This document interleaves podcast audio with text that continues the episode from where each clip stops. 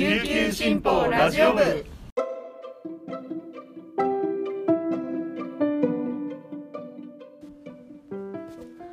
おはようございます。沖縄から届ける声の朝刊琉球新報ラジオ部です。にせんにじゅうにねんさんがつようか火曜日、本日のパーソナリティはデジタル推進局の田吹陽子が担当します。今日の那覇の予報は晴れ時々曇り、最低気温じゅうよんど、最高気温じゅうきゅうどとなっています。本日さんがつようかは国際女性デーです。今日の琉球新報の紙面とデジタルでは、なんと大事にシンボルフラワーのミモザがあしらわれています。めっちゃ可愛いです。大事、見てみてください。そして紙面も関連ニュースや、えー、にめん、ごめん、じゅうななめん、にじゅうななめん、にじゅうきゅうめんに、えー、自分らしく歩む女性たちの紹介、生き方私流という企画をあの掲載しています。そして本日のオピニオン面はすべてジェンダーや女性にまつわるトピックに関する投稿になっています。本当に今日は新聞もう一つ丸々国際女性デー尽くし、そして社会を良くするためのヒントがたくさん詰まった紙面となっています。ぜひぜひ手に取って読んでみてください。そしてラジオ部では明日水曜日と金曜日にの一応式者解説に、えー、国際女性デースペシャルをお届けしますのでお楽しみに。それでは本日のピックアップニュースをお届けします。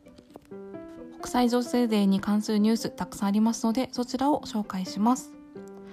さんがつようかの国際女性デーにちなんで琉球新報はウェブで党党名継承に対するアンケートを実施しました。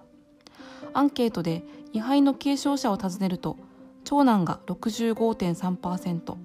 血縁の男性が じゅうごてんななパーセント と男性がはちわりでした。また、位牌がある家で行事の際に主に誰が料理の準備や後片付けを担っているのかを尋ねると、女性が はちじゅうさんてんごパーセント に上りました。継承は長男に、料理や片付けは女性に偏り、性別による役割が固定化している状況が浮かび上がりました。党党名位牌は沖縄の一般家庭で旧盆や正月、シーミーなどの伝統行事の中心的役割を担う上に配置され、長男や血縁の男性により先祖代々継承されてきました。一方、今回のアンケートで位牌を誰が継ぐべきかを聞いたところ、誰が継いでもいいが ごじゅうろくてんろくパーセント と半数を上回り、少子化や価値観の多様化に伴い、女性が継ぐことへの抵抗感は薄れてきていることが分かりました。継承に身内で課題があると回答した人は、回答者の ごじゅうよんてんよんパーセント と半数に上り、その課題を複数回答で聞いたところ、行事負担が大きいと答えた人が ごじゅういってんきゅうパーセント と最も多いことが分かりました。アンケートは本誌やウェブサイト、Twitter や ライン などで回答を呼びかけました。にがつにじゅういちにちからさんがつみっかまでの間にごひゃくごじゅうさんけんの回答が寄せられました。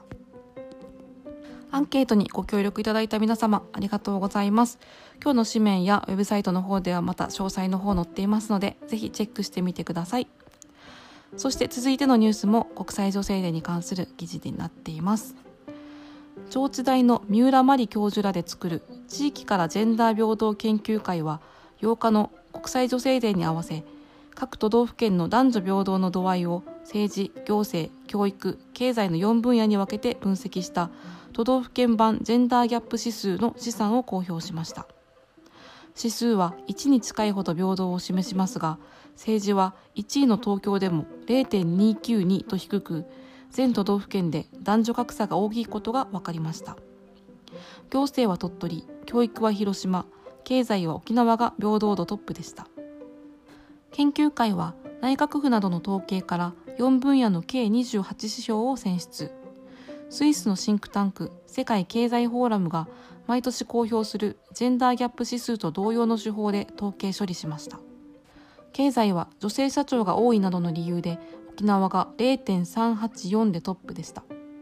ただ、男性も賃金が低い地方は平等度が高くなる傾向があるなど、経済の各指標は注意深く読み解く必要があると言います。こちらもですね、あの沖縄が経済でいちいだったっていうところなんですが、詳しい読み解きが琉球新報紙面やデジタルにもあのこれから掲載しますので、その辺もぜひチェックしてみてください。またデジタルの方では特設サイトがありまして、そちらでは都道府県のランキングなどもチェックできます。こちらもぜひ見てみてください。最後のニュースです。名護市の集合住宅でろっかいの自宅ベランダから妹の女児を投げ落とし殺害したとして高校生でじゅうだいの少年が殺人容疑で逮捕された事件からようかでいっかげつが経過しました。にがつにじゅうごにち、那覇地検沖縄支部は少年の刑事責任能力の有無を調べるため鑑定留置をしています。関係者によると、これまで学校や家庭で少年の目立ったトラブルは確認されておらず、薬物などの使用も確認されていません。少年は県警の調べに幻覚のような症状を訴え、不可解な言動を繰り返したとされています。事件の背景に何があったのか、専門家は短期間に少年の心のバランスが著しく不安定な状態になっていたのではと推察し、周囲が異変に気づき専門家につなぐことが肝要だと指摘しています。以上、本日のピックアップニュースでした。今日紹介した記事の詳しい内容は琉球新報紙面とニュースサイトでもご覧いただけますので、ぜひチェックしてみてください。そして今日は火曜日、一押し記者解説はお休みなので、皆さんとはここでお別れです。それでは今日一日が皆さんにとっていい日になりますように、今日も頑張っていきましょう。いってらっしゃい。